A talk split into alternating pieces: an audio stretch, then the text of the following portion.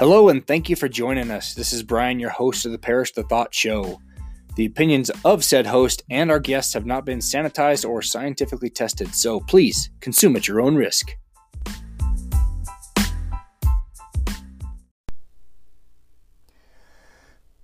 Ladies and gentlemen, and whoever else is listening, today my guest is Phil Child. Phil, welcome. Hello, hello. And Phil, you are how old? I am 30. 30? Yep. Only 30. Yep, Okay. Well, our topic f- today is I wanted to talk about race. Mm-hmm. So, for the sake of our listeners who can't see us, you are 30 years old, you are black. Yes. I am old and 50 and I'm white. and um, you are, we are in Utah. We live in Utah, Yep. where the population is predominantly 98% white, Yeah. right? Something like that. Somewhere around there. Where are you from? Um, uh, so I was born in New York, Queens, New York, and then I moved to Indiana when I was about 11. And so I've hopped across the country. Okay. and you've been in Utah how long? Did um, almost six years. six years? Yep, Okay. it'll be six years in December.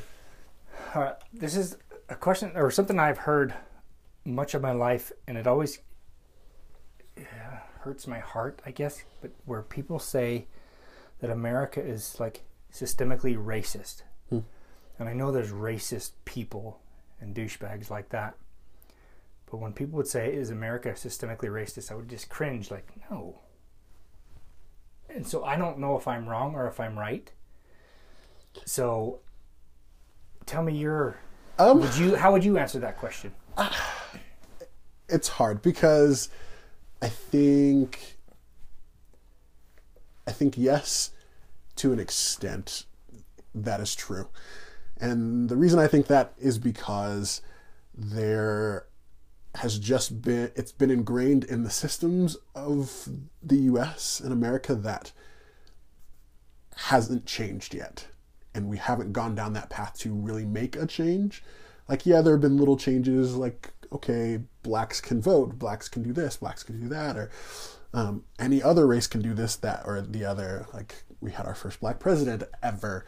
Um, and so, like, I think there are strides that we're trying to make, but I also think it's being perpetuated by former generations that they're teaching their kids and their kids are teaching their kids and it's not any fault of their own. They're not inherently trying to teach them to be racist or to feel like they're superior than anyone else. It's just what is being taught and what is being understood from what's happened in the past what's happening now um, and so i think yes and no i think we're moving away from it but it's still a long road ahead and there's still a lot of changes that need to be made to make that not true anymore To make it not be a topic of political everything. Yeah. Where people make seem to make everything into some kind of racial issue. yep Um so what experience I mean, have you had experiences personally where you felt like you were the victim of someone being racist? personally probably but nothing that like comes to mind offhand i remember when i was in elementary school and my mom uh, we were talking about one of my teacher or one of my sister's teachers who got fired and she was fired for no reason of her own other than that she was uh, black, and our new superintendent was white, and she was just doing too much, uh, in our perspective, good um, for the black community. That they're like, we're gonna let her go. She didn't do anything wrong. She was a great teacher, like an amazing teacher. And so my mom pulled us out of school, and we would go with her and all the parent. There's a ton of parents who would protest at school so we would go with her and things like that. And eventually got to a point where they're like, okay, we'll give her a job, but not a teaching job. We're going to give her a desk job in like uh, the main corporate office of the school district, which pretty much was going to kill her because she was a teacher. And you know, teachers, they love to teach. Love being around their students. Why be in an office? That's pointless for them. And so they pretty much just were taking that away from her and trying to appease everybody by giving her her job. And and it, a lot of it led back to she was a black teacher in a po- in a hugely populated black community that they were she had too big of a voice. And that was the first time I'd ever seen something of that nature. I was I think I was in third grade, third or fourth grade at the time, and it was just shocking to me that they would take an amazing teacher out of the classroom and replace her with other teachers who were white who I had one of them and he and I did not get along at all because he didn't understand the community that I grew up in and why I was the way I was and why I spoke the way I spoke and why I did the things that I did. And he didn't want to get to know me and get to know that background for me. And so I think that was the first introduction to, oh, you're different and it's going to be a hard road for you down the line. And so that was really tough. So, did you? has it been a hard road down the line, based on race for you, Um, your, from your perspective? No, but it is. It's definitely been interesting for me.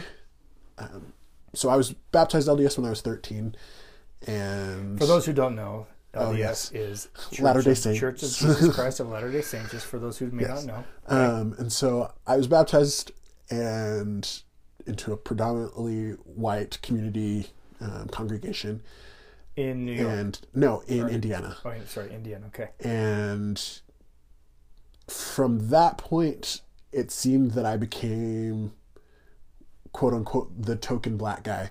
So the the black friend that everybody has that like, oh like it's okay, I have a black friend. That that joke, that running joke.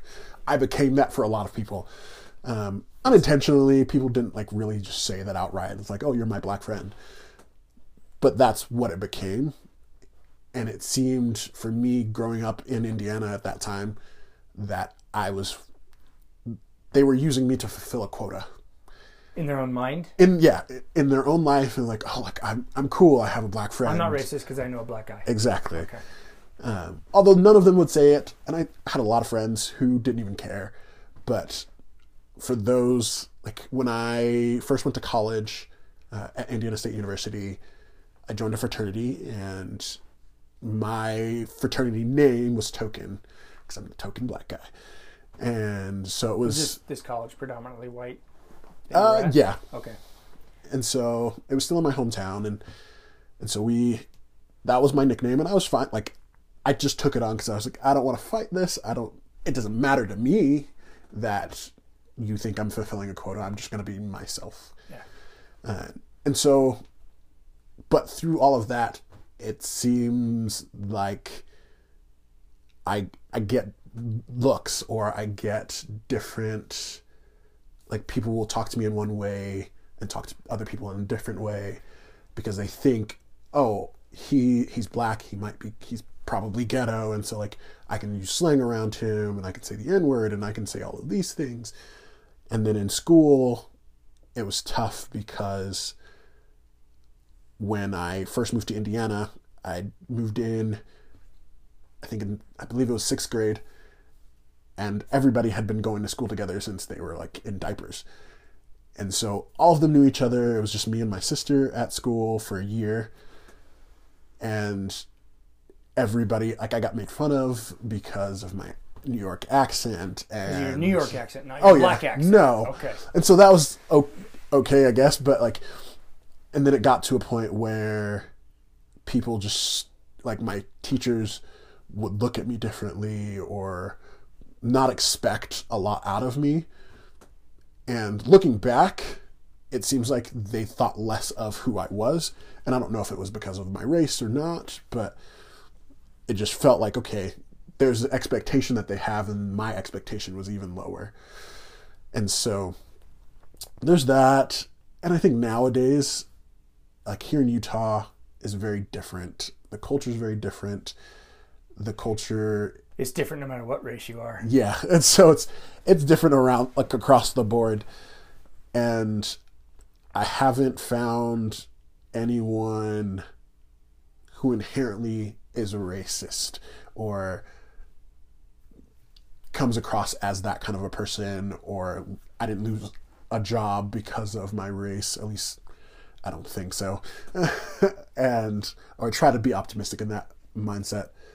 But it has played a part in friend groups of if you're black and you want to hang out with all these white kids they're gonna love it. And like you're accepted people love having you around but there are other kids who we probably have very similar uh, personalities and they're not included and Other black kids or other white kids? white kids who like we would be very similar like i have a really good friend we're very similar but i would get invited to things he wouldn't i would get invited to this and stuff like that i'm like okay so now you're just inviting me because of my color or are you inviting me because positive we're racism? close?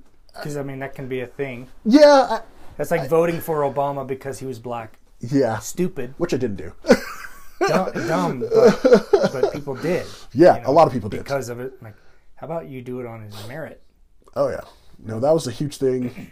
So I served a mission for uh, the Church of Jesus Christ of Latter-day Saints, and on my mission is when that whole race was going on, and everyone asked me, like, "So who are you voting for, Mitt Romney or Obama?" Because you're either black or you're Mormon, or you, well, you're both, and so like, who are you going to vote for?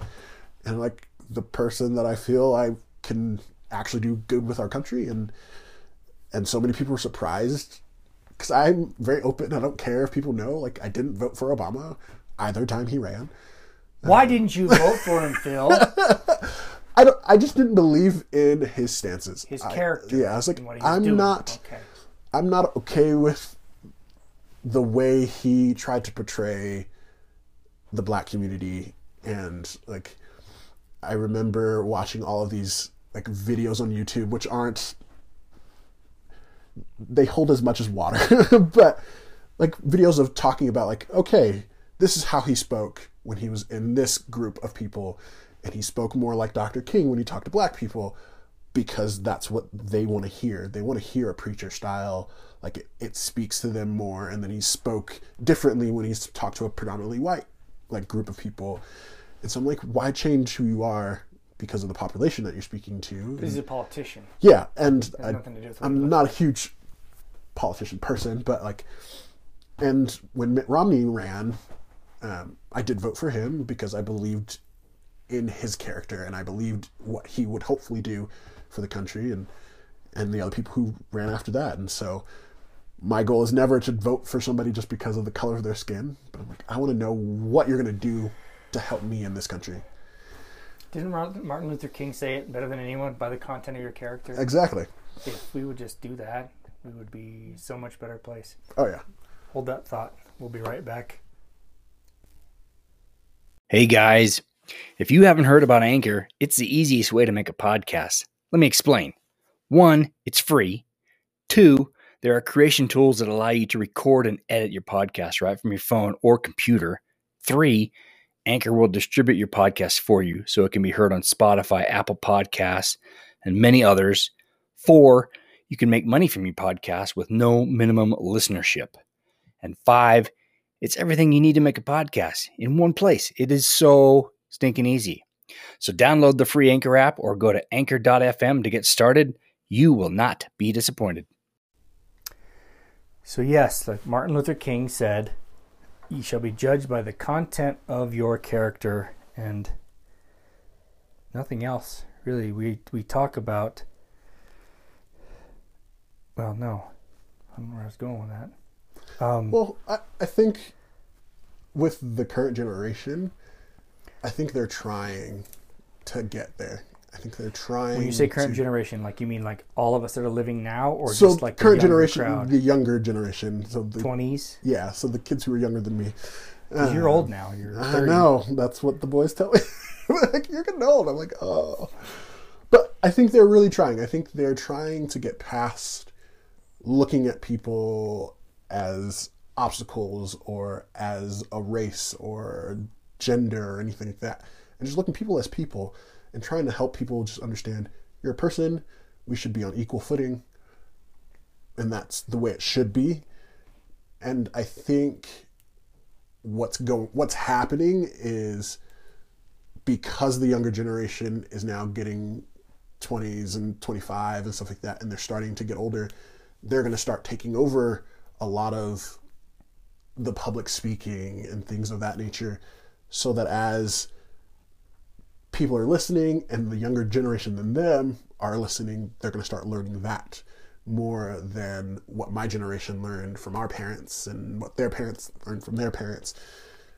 And I, I think they're trying to break the mold which is awesome and i love.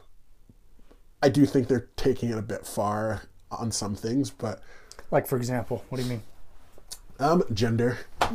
Oh, um, I think they're taking that too far. I think that just needs to. But that's also coming from someone who grew up when, in my world, there's two genders. And that's what I was taught and brought up to believe. And I still believe that. And I don't think I'll ever change that belief. And for me, that's okay.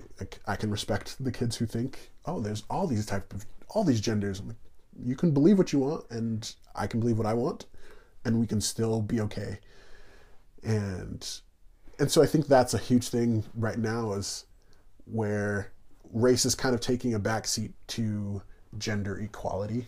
is it the new racism? You think, for lack of a better term? Um, I just made that up. I th- I don't think it's gone that far yet.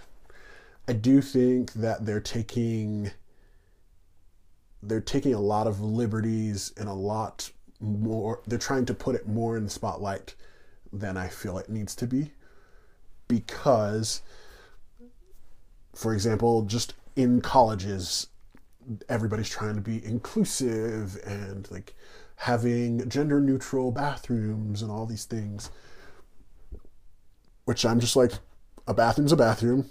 There's men's bathroom there's women's bathroom. If you don't identify as either they're typically like unisex bathrooms anyway in most places that have one stall you go in you lock the door and it's fine Just want to go pee. yeah it's like you pee standing up, you pee standing down, or sitting down. Doesn't really matter. No one cares. But it's becoming this huge thing, and I'm a current student at Utah Valley University, and it's just insane to me how much they're putting that into the culture of college life. That I feel like I'm here to learn. Yes. Do I need to learn about all of this? No. Like that's not what I came and am paying this college for. I'm paying them for my degree of what I want to educate specify. your mind, learn how to think. exactly. Yeah, there's a lot of focus being put on stuff that does not matter. I don't care what gender you might think you are. That still doesn't matter. That does not who you sleep with, where you're from, what race you are, what religion you are, what whatever. What, if you have monkey ears coming, whatever, that doesn't matter. That does not define who you are. This is I've, I've been beating this drum for 20 years. Your character, how you treat people, that defines who you are. Mm-hmm. And we spend so much effort, especially in colleges, on where what, what do you identify as? How about you identify as a not a dickhead? Yeah. It's like all the safe space and all these things. I'm like, I don't care. Just be kind, and you know, for those who are religious or not, the second commandment, where Jesus said to love your neighbor, that's all we need to do. Yep. And some may argue otherwise, and that's all right. But Well, and just be kind to people. That's it. Doesn't matter what you look like. Yeah, and I, I, I have a running joke that's from one of my favorite movies from a really long time ago, but um, it's called Lean on Me, and Morgan Freeman. Great show. Love that movie. Great show. But um, Morgan Freeman is the principal of the school, and he does all these crazy things in the eyes of the school district, and so they throw him in jail. And the comment that he makes while he's in jail to one of his coworkers, he's like, "You need to do this, this," or the coworker saying, "You need to do this, this, this, and this." And Morgan Freeman comes back and he's like, "I don't need to do anything. I just need to stay black and die." And I tell people that all the time. I'm like, "I don't have to do anything in life. I just need to stay black and die. Be be black and Yeah, die. it's like I don't care like if this happens or this happens. If I'm living the life that I want to live, that's all I've got to do. I don't have to be so accommodating to this person in my life. Like if you don't want to be a part of my life because you don't believe what I believe or don't like the views that I have or whatever, that's your that's your choice. And I tell people that all the time. It's your choice if you want to associate with me or not whether it's because I'm black or not. Like I grew up in a town in Terre Haute, Indiana, um, and right across the river uh, was West Terre Haute, and amongst West Terre Haute there were Klansmen who lived there, and like they had meetings and all kinds of stuff, and so like I rarely went out there because in my mind as a young black kid, I'm like I'm gonna end up dead, and This is only your third. That was only 20, 22, 23 years ago. yeah. That's mind blowing to me. Yeah.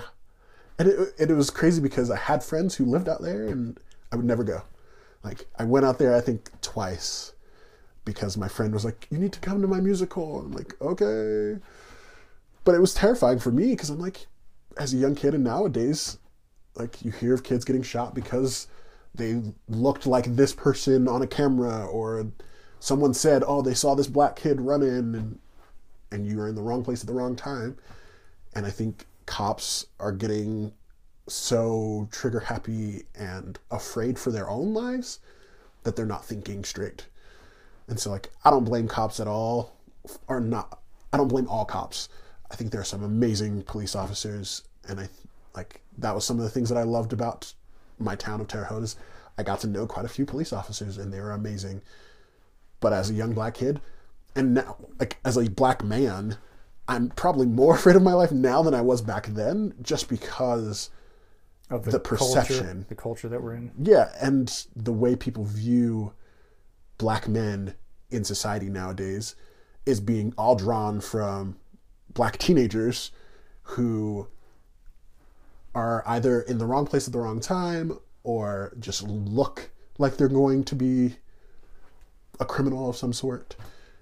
And so that frightens people and that frightens the police officers and they get afraid for their life and they do something life changing. And and it's hard to look at life in a way of I just want to live my life and be joyful and have a good time and love everybody that I can when people are getting attacked because of the color of their skin and bad apples. Because there are like I think in every race there are bad apples. There are bad people like there are people who do bad things in whatever in every race. But right now the spotlight they choose to use the spotlight on the black community and people are capitalizing on it and people are taking it and going and running with it and causing The media. chaos. chaos. yeah, the media loves loves chaos. All the drama. We'll Love it, love they're it. a business and there's no drama if people are getting along, Exactly. right? And so it's it's sad because I know for myself and like I work with a woman who who's white who raised um, a black son who's raising a black son right now, and she is amazing. Love her, and she's doing a great job with him. But he's having a really hard time with his own identity, and having a hard time understanding who he should be and how he should live his life. Should he live the ghetto thug life that he hears in the music that he likes? Or should he just live a life of being an intelligent black young man? Uh, because he is an intelligent, Exactly. black young man. He's a great kid. And and that's the thing is, is he doesn't understand because he doesn't have any role models to show him. The role models he looks to are the rappers and the of- basketball players the and all this stuff. Okay. and they aren't all living up to a good standard Yeah. to show these young kids okay you can be an intelligent professional like successful person and be black or white or indian or whatever and setting that example they're just like i've got money i've got cars i've got women it's just like that's not helping move us out of a generation of black people or th- or black men are thugs they sag their pants, they wear do rags, they carry guns. They beat their women. Yeah, it's like Yeah. they have a hundred kids. It's like no, like I was raised with a mother who loved me and who taught me a lot, and I had a father who didn't, who wasn't a part of my life, but I learned how to speak properly, how to have a good conversation, how to say what I need to say when I want to say it, and be okay with it. And I never felt like I can't carry a conversation with someone who is intelligent. I can't. I never felt that I couldn't be a part of intelligent conversations because my mom was like, "You can do whatever you want." My grandmother just always taught me. She's like, "You're going to be the president of the United States one day." I'm like, "No," but thanks. I'll be the president of something. yeah, Maybe not the United States. one day of something, but and so I just think overall things are becoming an issue because the media is causing it to become an issue. Do you think there's a systematic attempt to keep the black community in its quote unquote place Yeah, I do. because there's a because they feed off of it and they make money off of it? Well, I think that I think government wise, like government housing is always in poor parts of communities is always the last thing that they want to upgrade or help make better. They never want to feed into or help that community thrive. Empower themselves to not be in that. Yeah, and give, so give them give it's like giving anybody a drug or giving them some something for a long time they're going to start becoming dependent on that Yep. It and they and they teach they teach their kids that, and that's how their kids are raised. Like I was raised, we lived in the ghetto when I was in New York. Like that's where we lived. And, and what's the ghetto so I lived in? Jamaica, Queens. So run down, just a just a certain geographical area that was yeah. And so it's just it's a community challenged for yeah, lack of a better that term mm-hmm. More than half of my friends were on welfare or um, got food stamps and things like that because there one was no jobs in, in the immediate vicinity other than working at a fast food place or working at the mall things like that. And so it wasn't a very um, middle it was middle to middle low class community. Economically. Yeah economically. And and so we we were raised on that like i ate government cheese most of my childhood and most people don't even know what that is anymore but like it was not the greatest but it is what i ate and that's what i learned and so i had to teach myself as i got older how to manage money how to like pay on a car loan how to do these different things that I had to learn because I was never taught it. And I think that's perpetuated because our government isn't putting that effort into the school system for predominantly black communities, isn't putting any effort into helping those communities with those children, other than when you see like Ellen bring in the teacher from the low income school district who's doing a great job. It's like, that's awesome. Like, appreciate it, but your one time donation only goes so far. And it only helps the kids within that certain amount of time period. And the kids who come after them don't get it, don't have that motivation to, like, cool, like, I want to go to college one day. I want to do this. I want to do that. Because most of them see, like, you see your cousin get shot doing by a drive-by, or you see another kid get shot because of gang rivalry or things like that. And so you feel like that's the life I'm going to end up in. So why prolong it? why try to fight it Yeah, and just go with it. And so I saw some of my friends. I have quite a few friends who died when I was from New York, and I saw a kid get shot. I've I've seen a lot of craziness in my life, but I didn't let that define who I wanted to become.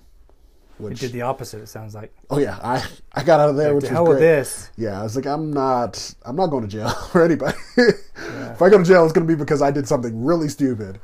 And so I got out of that. And luckily, my mom really wanted us out of it. She's like, I don't want my kids to end up going down that path. And so I think it really does come down to the black parents have to make a stand and make a change. So it, it starts in the home Mm-hmm. again, which we hear a lot. Where where where is your your mom now? So my mom passed away a couple of years ago, um, but she's hear that. I didn't know that. no, but she's she's an amazing woman. Like she was great. She taught us a lot. You have siblings? I have a sister, Okay. you so yeah, I have one older sister, and then um, I kind of didn't really, but got adopted into my best friend's family. Um, they're amazing, and I love them. They are they are family to me, and they're white, and so and a lot So you get your like- token white family, is what you're saying? yeah. okay, is that how that works? Yeah, no, no. But no, like me and my best friend, we met in Boy Scouts and the scouting program, which is amazing. I love it. But that's where we met and fast friends. Like he's my brother, will always be my brother. Blood means. I don't think blood means anything, Yep. and we we put too much stock in that. Oh yeah. I think it's important to have like the relational ties to like know where you came from. But I I tell my brother like I tell my best friend all the time, it's like we were separated like in heaven. Your brothers from another mother. oh yeah. Yeah. And and the great thing for me is my mom accepted him as another son, and his mom accepted me as another son. Uh, and so it was Because of your character, not because of what you look like. Exactly. It never had to do you were with the color of my skin. she may not have. Exactly. She'd be uh, like, no, you can't not- hang out with him. No, you are a bad influence. Get out of my house. Yeah, exactly. And so, like, and I adore them. And so, they, between my biological mom and then my best friend's family, like, helped raise me into the man that I became. And, and I appreciate all of the contributions that they made. And I had some awesome uncles who taught me some great lessons. And, and so I had a, I was lucky enough to have a lot of familial ties from a young age who gave me good examples and who would t- teach me and talk to me about don't go down this path even Don't though be- they went down that path Don't Be stupid. yeah they're like i made the mistake already. Don't follow me. Yeah. and so i was the lucky one because i was the baby. And so everyone was like don't do this. Don't do this. Do this. Don't do this. And and so for me for myself it was great because i had that understanding of I don't need to go down this path and have sex with a bunch of women and do drugs and all of this stuff. I can live a life, be intelligent, go to college, get a good job. Like a few years, uh, it's been f- almost four years. I bought my first condo, my first home, and uh, I bought my first car when I ever bought a car and things like that. And and that was all with um, my own money and it's because of my family who taught me don't go down the path that we went down. Choose a different path for our family. And so it's been awesome and quite a few of my cousins have actually made that change too and are living really good lives right now. And i think it just it has to be like you have to want to do it and then you have to have support to do it Right. Because to try to do it on your own. it's a hundred times harder. It can be done. It has been done, but it's so much harder to be pulled out of the ghetto.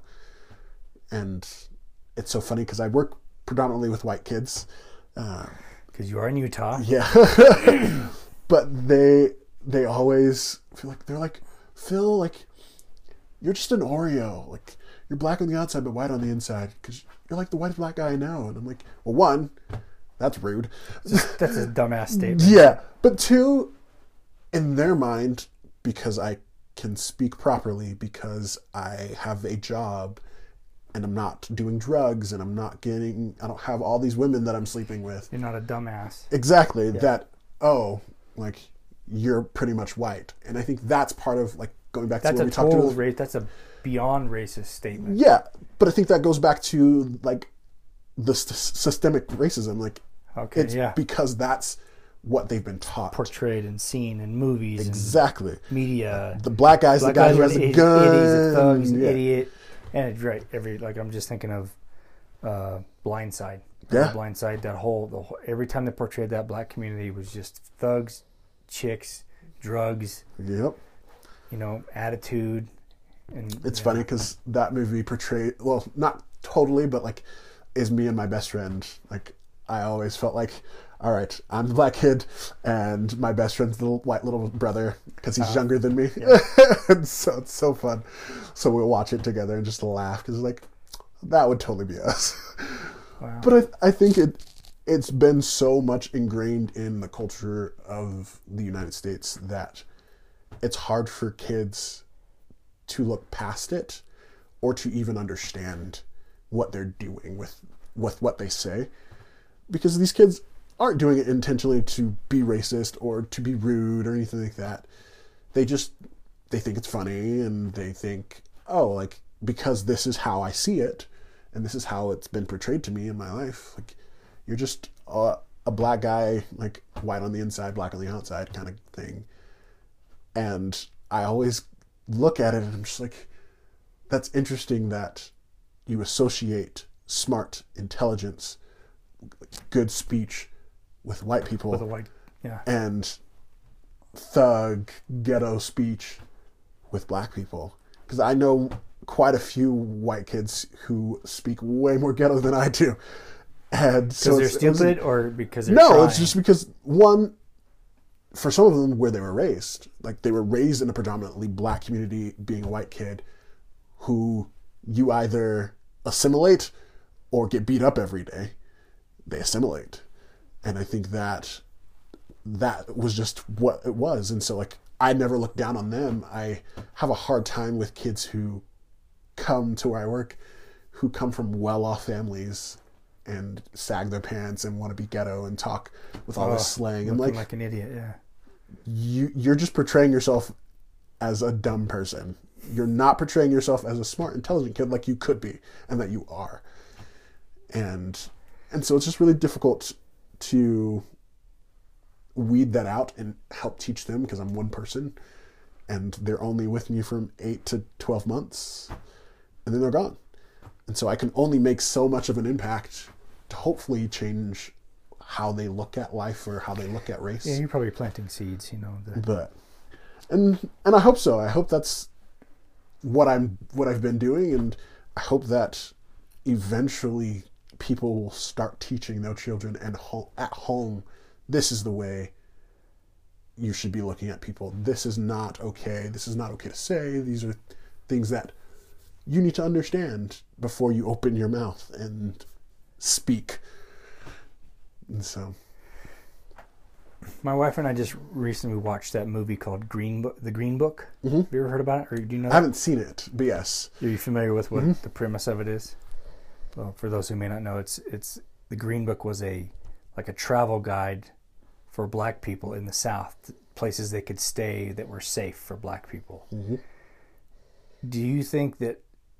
I mean, you haven't seen it, but there's so many Hollywood shows about racism. Do you think that, that Hollywood is portraying it how it really was, or do you think they're sensationalizing how it was? Because this, it was mind blowing. That this show, they would the the star of it was this I mean accomplished pianist. He was a phenomenal piano player and he wanted to do this tour in the south in the six late 60s, mm-hmm. early 70s. So he hired this this dude from the Bronx, you know, this thug. He was a th- I call him just like kind of a thug redneck. He was so Yeah. ignorant, but he he was tough. He was a tough guy, like an Yeah. Italian guy and he was tough and he could handle any situation. He could bust people's heads if he needed. You know, forget about it. You know what I'm saying? That kind of thing. yeah. And so these go to the south, and these big plantation owners and hotels would hire this guy to come play the piano for them and entertain their, you know, get their quota. Mm-hmm. But they wouldn't let him use the bathroom in the facility he was playing in, and make him. They would make him change into his suit in a in a custodian closet. But yet, parade him about like we're look what we're doing. This is our black. See our black little puppet here. Mm-hmm. So I don't know if that if that is like reality or if that's Hollywood puffing it up. I'm sure there's some truth to that at the yeah, very I. I think there I think there was quite a bit of truth to how once owning slaves wasn't couth anymore and illegal.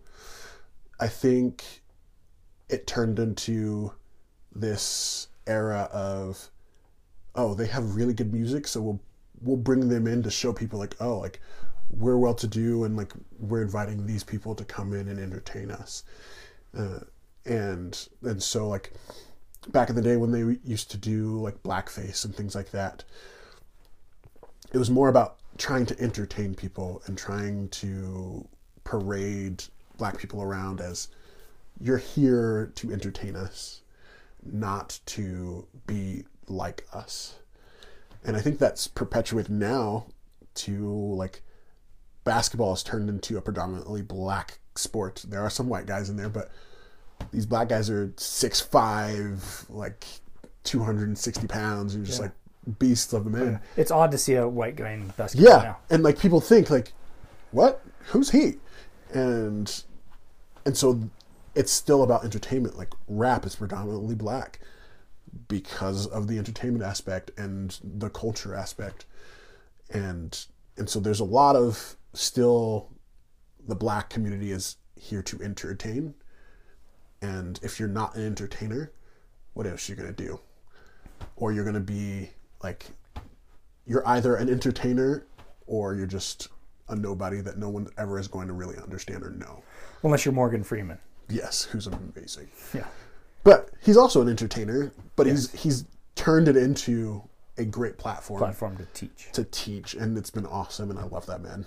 He's amazing.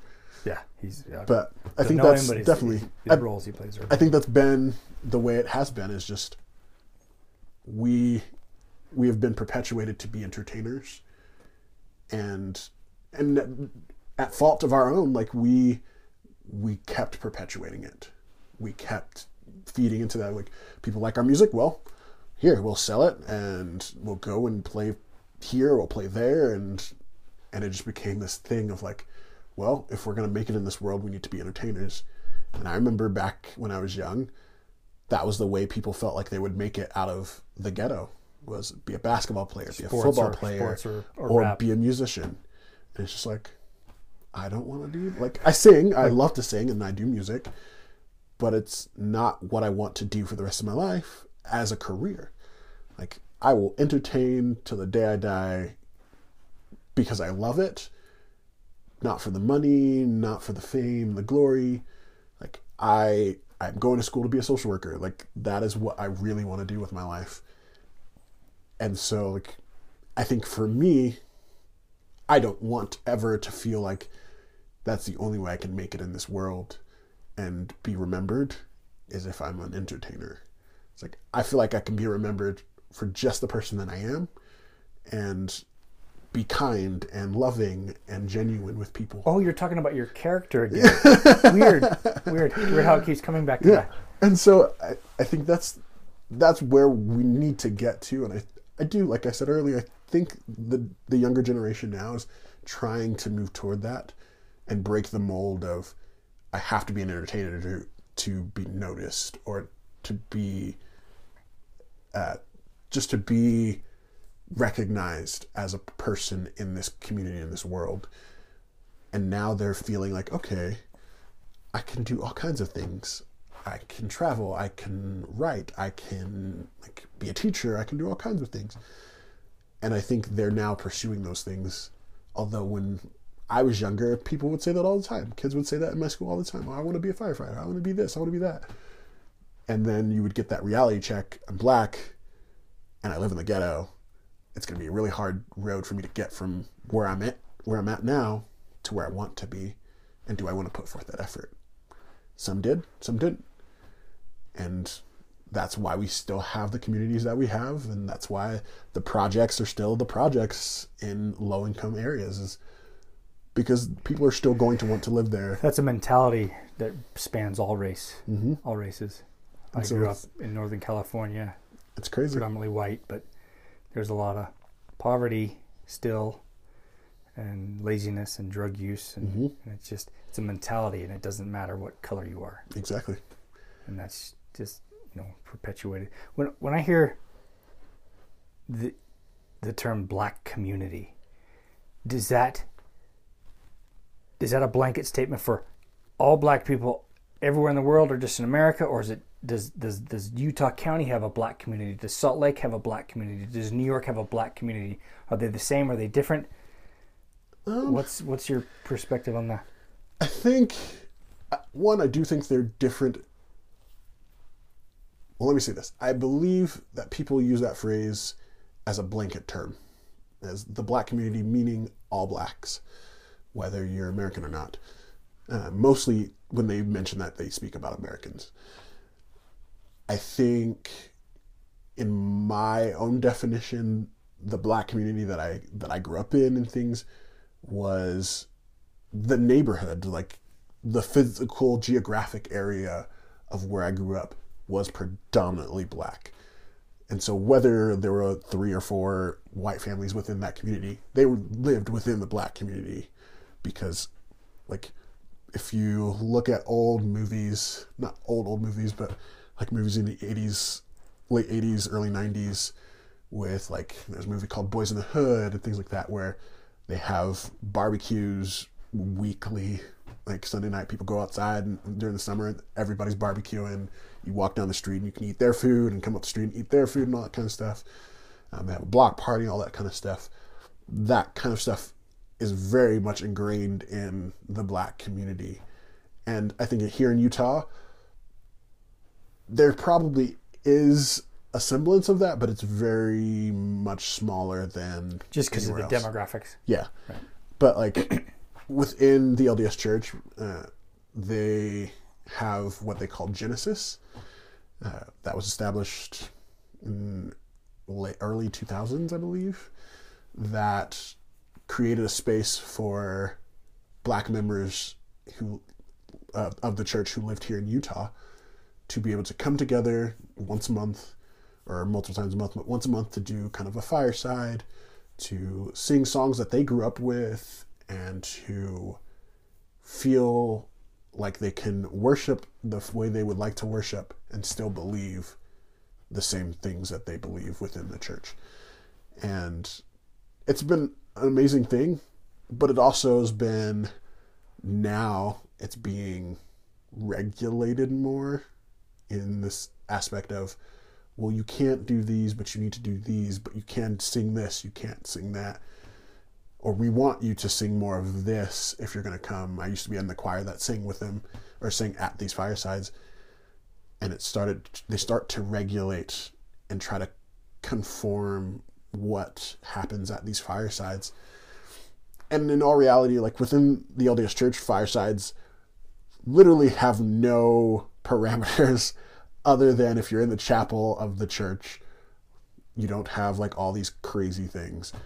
But other than that, it's like as long as you're speaking truth, as long as you aren't being disrespectful to the building itself, like sing and worship how you feel you need to worship. And that could be from singing gospel songs to um, standing and like amen, like hallelujah. And that was the cool thing when I first started going to Genesis is that was a thing people would stand up and like sing along and clap along and you felt the spirit but you also you felt like okay i can understand what the teachings of the church are in my way and still believe the same thing from sunday church meetings to a sunday evening fireside and they go hand in hand.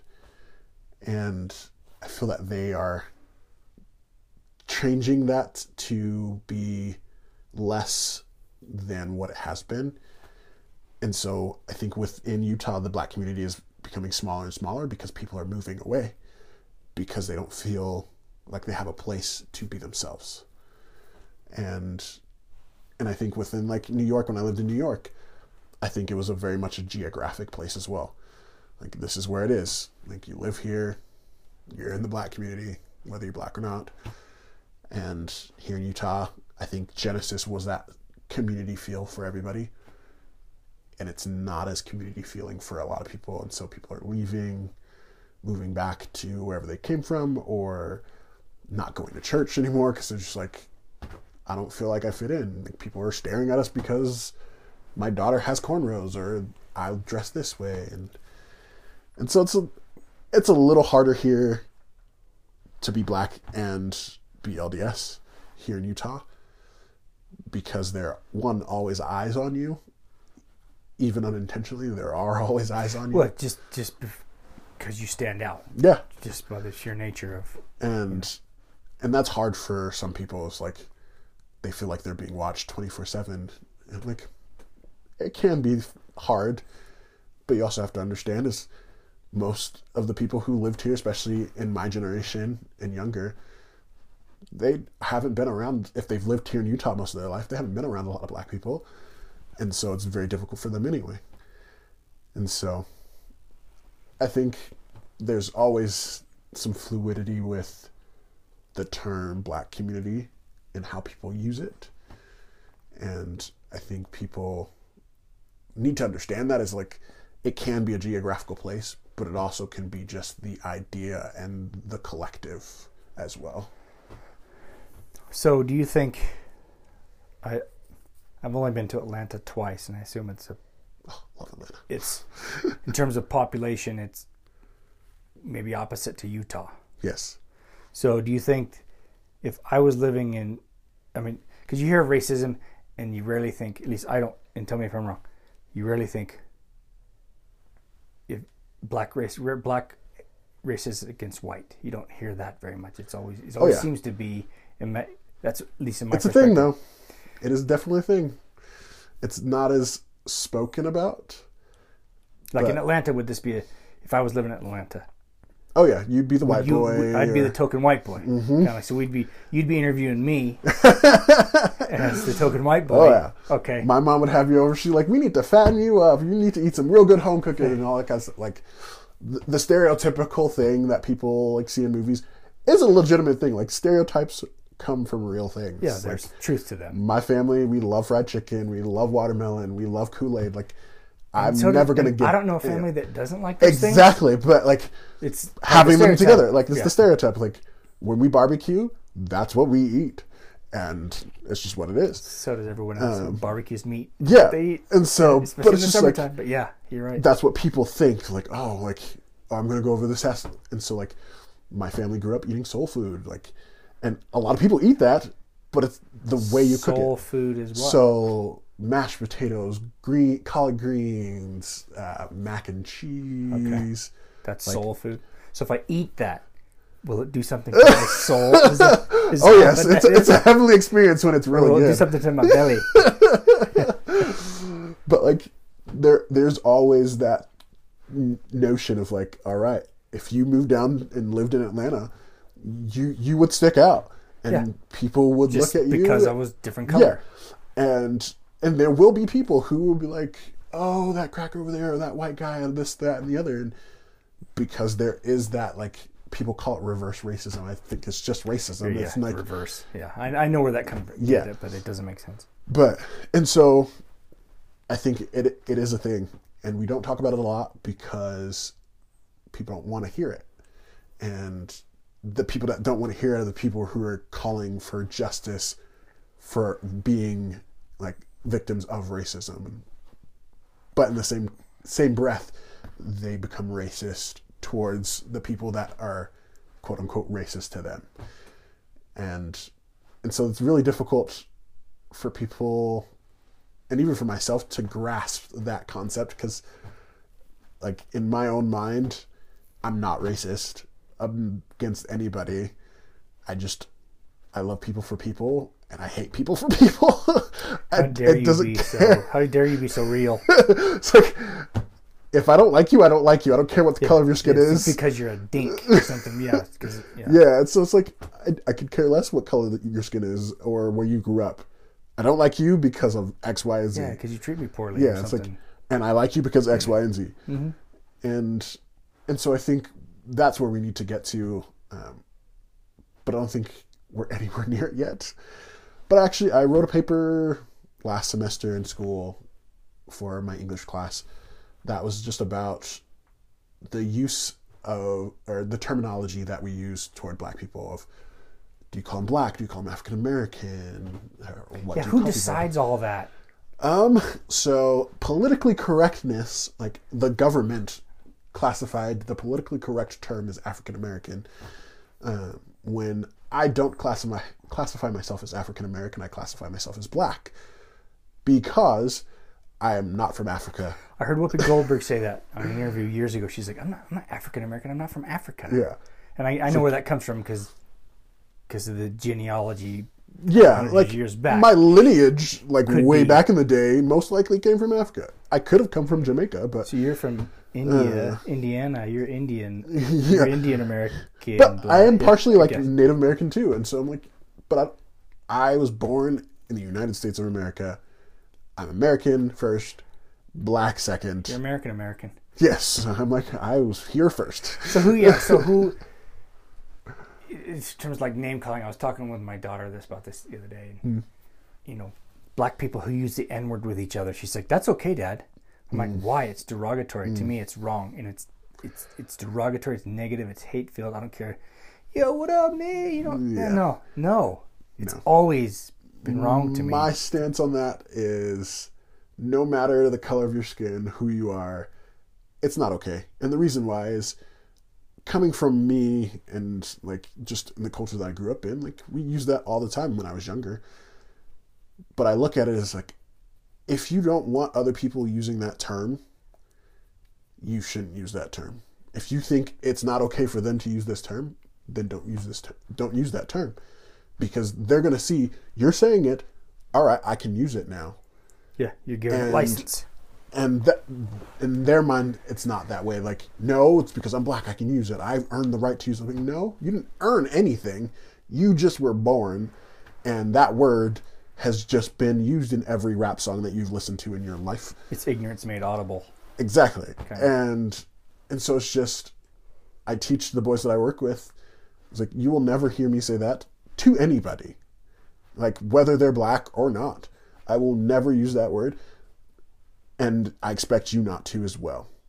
And yes, they listen to more rap music than I do. I probably have ever. But it's like I try to teach them he's using it because he thinks it's okay. And he's using it some sometimes they're using it more for emphasis than anything and they're using it in a place of oppression and why like the community has been around and why they use that term and things like that. There are some rappers out there who do a great job about that kind of stuff but there are very few. And the majority of them just use it because that's what they were taught. Well, it's like a, just a comedian who uses profanity because they don't have a very good, they don't have very good content. So it's like oversexed and underwritten, mm-hmm. which is a phrase my wife used to say when things were like, okay, we don't really have good content, so let's just throw in some profanity and some boobs and some butts Mm-hmm. or whatever, and insults or blood. Yeah. And so that I think that's why there's still so an, much animosity and so much um, butting heads when it comes to using the N word is people don't understand that if you want people to stop using a word, you need to stop using that same word. Be the example you want to see. Exactly. Yeah. So Good. That's good. Okay, well, um, as we wrap this up, if there was one thing you would want people to walk away from to better their world because of what we talked about, what would it be? Be yourself i think would be the one thing that i want people to understand and do is be who you are. Don't be who the media says you are or your parents say you are or your friends say you are. Be who you are because you want to be that person. Don't try to fit a mold or become this or that because people are telling you to be yourself be the trend that you want to see So there you're doing it again. You're going back to that character thing. Be your character. That's you can't I can't stress that enough. Yep. Just freaking, you know, be kind and don't get hung up on, yeah, like the labels, the media labels, the mm-hmm. people labels. Well, you're that, you're this, you're that. You can't do this, you can't do that. So, dude, awesome. This has been fun. yes it has thanks for having I me I feel like there's a second part to this at some point. we could always do a second but part for uh, sure this has been awesome. So I, I appreciate you taking your time. yeah Um, how can you, do you have like a social media presence that someone could reach you if they wanted to? Um, if anybody ever wants to reach out to me, I'm on Instagram. It's actually baritone underscore love. baritone. I'm a baritone. Wow, baritone. And so, And I am not, as Yeah. you can tell by my sexy voice. so yeah, so Instagram typically same handle for Twitter. If you're on Twitter, I don't post on Twitter very often, but I do have one. You're such a hater. So yeah, I'm I'm old. Yeah, I know. I'm a 30. Let me think 30. 20 years ago, man. That's crazy. Oh, That's crazy. So cool. Thank you, Phil. thank you, sir. I appreciate your time, Thank you, thank you. and uh, we'll do this again. Okay.